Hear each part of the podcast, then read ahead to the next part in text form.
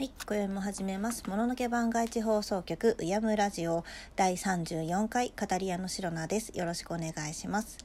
今宵はティルティンさんからのプロプエスタとしまして、キツネについて話していきたいと思います。キツネ。北海道の北キツネとその他列島の赤ギツネ。動物園にいるのは銀ギツネですかね。日本海外ともに昔話によく出てくるのは赤ギツネ。これの亜種にホンドギツネ、ベニギツネ、黒ギツネ様々いましたが今では北海道でも野生のキツネを見るのはなかなか難しいのでしょうか。シロナは小学生の頃初めての北海道旅行で夜の散歩ツアーみたいなのに行った時に親子連れのキツネを見ました。一瞬の出来事でしたが可愛かったです。とまあこんな話ではなくもちろん妖怪につなげてお話をしていきたいと思うのですが狐でまず連想される妖怪といえば陽子ではないでしょうか。しかしながら陽子伝承がやたらなんやら膨大にありまして全てを語り尽くすには時間が必要です。シロナはねお狐様のお知り合いはちょっといらっしゃらないのでね。というか一時期ちょっと嫌われていたんじゃないかと思うのがあります。陽子の話ではなくこれは稲荷神の話になるのですがそもそも日本では日本に限るわけではないのですが八百万の神という考えがあります。すべてのものに神が宿るつまりは信仰されているものは神信仰する者が居続ける限りそれは神。しかし信仰者が亡くなると邪神鬼になる。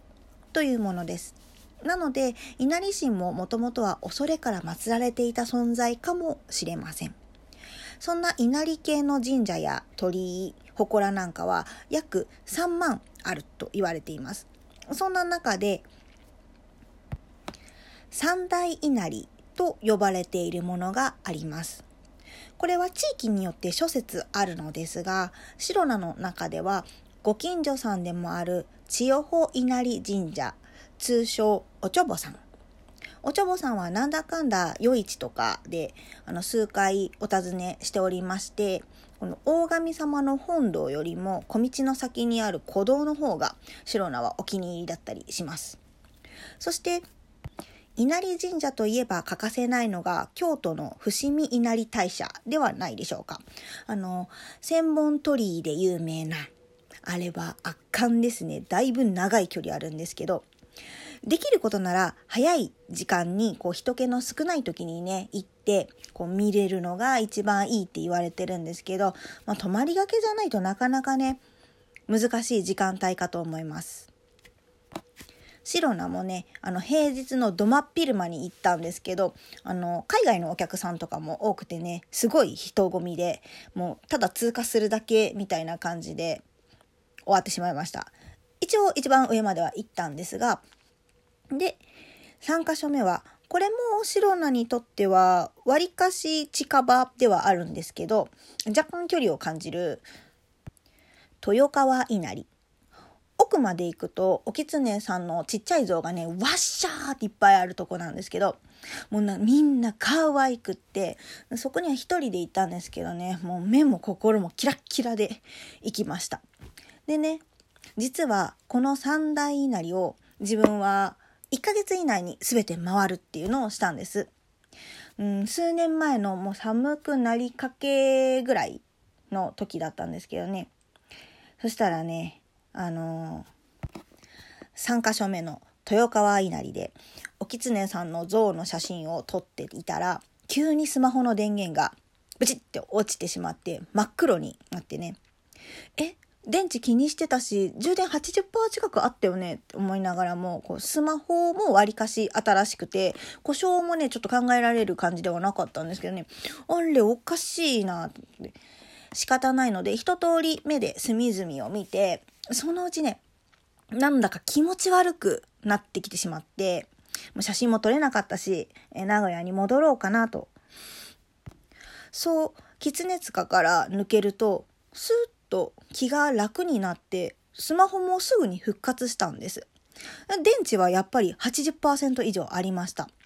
そこでやめておけばいいのに、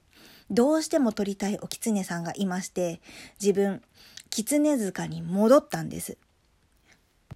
そして一目散に確かかなり奥の方の耳の欠けたこう親子連れのお狐様の像だったんですけどそれをね撮った瞬間またスマホが真っ黒になりまして途端ねグーって嫌な感じになってそこでしばらく胸押さえてで、まあ、ちょっと楽になってからもう足早に塚も出て神社からも出ました。そして神社からだいぶ離れてこう見えなくなるぐらいの距離離れたところでやっとスマホ復活しました。あー嫌われたかな。直感そんな感じがしました。後で知ったのですが稲荷神社は強力でいっぺんにはしごするようなところではないそうです。そして稲荷神社自体はこう所柄が強くこう縄張り意識があるので個々はあんまり仲が良くないらしいです。団結という意味では数も多いので仲が悪いわけではないそうなんですが、ま、よそはよそうちはうちみたいなね感じがあるのでしょう。でね、その豊川稲荷からの帰りの電車で、ちょっとね、不思議なおばさんに話しかけられました。ガラガラの車両の中、自分が座っている長椅子の真正面の席にお座りになられまして、このね、車両、そのおばさんと私、二人っきりです。キャリーバッグを引いて、大きなカバンを肩からかけて、もうね、見た瞬間ね、大荷物だなと思いました。ね、身だしなみはね、お世辞にも綺麗とは言えない感じで、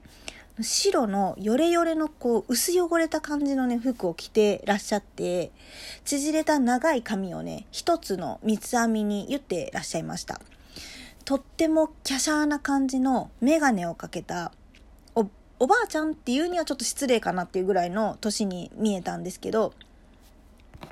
最初目線を外してたんですけどこうインパクトがある方だったのでちょっと気になってチラってこう様子を伺ったんですよ。すると彼女は私をねじーって見てました。何とも言えない雰囲気に自分はこうちょっと耐えられなくなってわざと目線を合わせて微笑んだんですよ。するとあの彼女も微笑み返してくれてそれと同時にね話しかけてきたんです。こう身を乗り出すような感じで「どこから来たの?」あ「まるまる県です」って「遠いね」あ「隣の県ですよ」なんでこんなところまで?」豊川稲荷に行ってみたくて」そう。綺麗なおべべやね」へえ確かにあのお狐様に会う時はそういう名目でお出かけする時はちょっと気合の入った服をね着ることが多いんですけど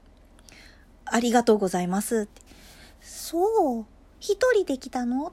もう質問攻めなんですよおばさん。で私のね隣にね席移動してまでこう質問を続けてくるんですね。で一通り質問攻めが終わってなんか変に気まずくなったので私も「荷物多いですねどこ行かれるんですか?」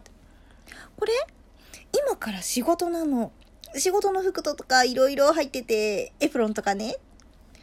おばさんの話では、なんかスーパーで働いていらっしゃるみたいな感じの話なんですけど、自分の家から一番近いスーパーだと言っていました。しかし、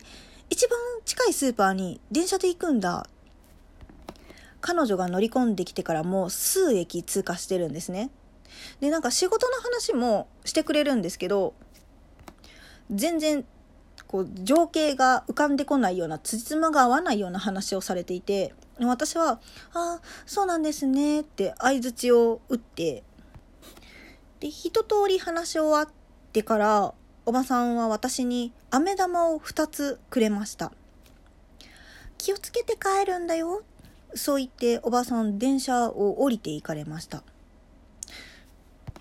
なんか変に緊張してて大丈夫だったかなって私は胸をなで下ろしたんですけど勝手な考えですが彼女はお狐様の使いで私の様子を見に来たんじゃないかって。飴をくれたのは害がないと判断してくれたからのならいいんですけど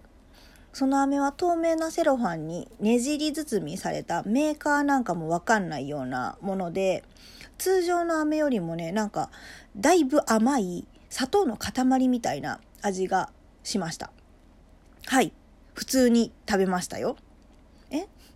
なんでわざわざ使いが様子を見に来るのかって？それは多分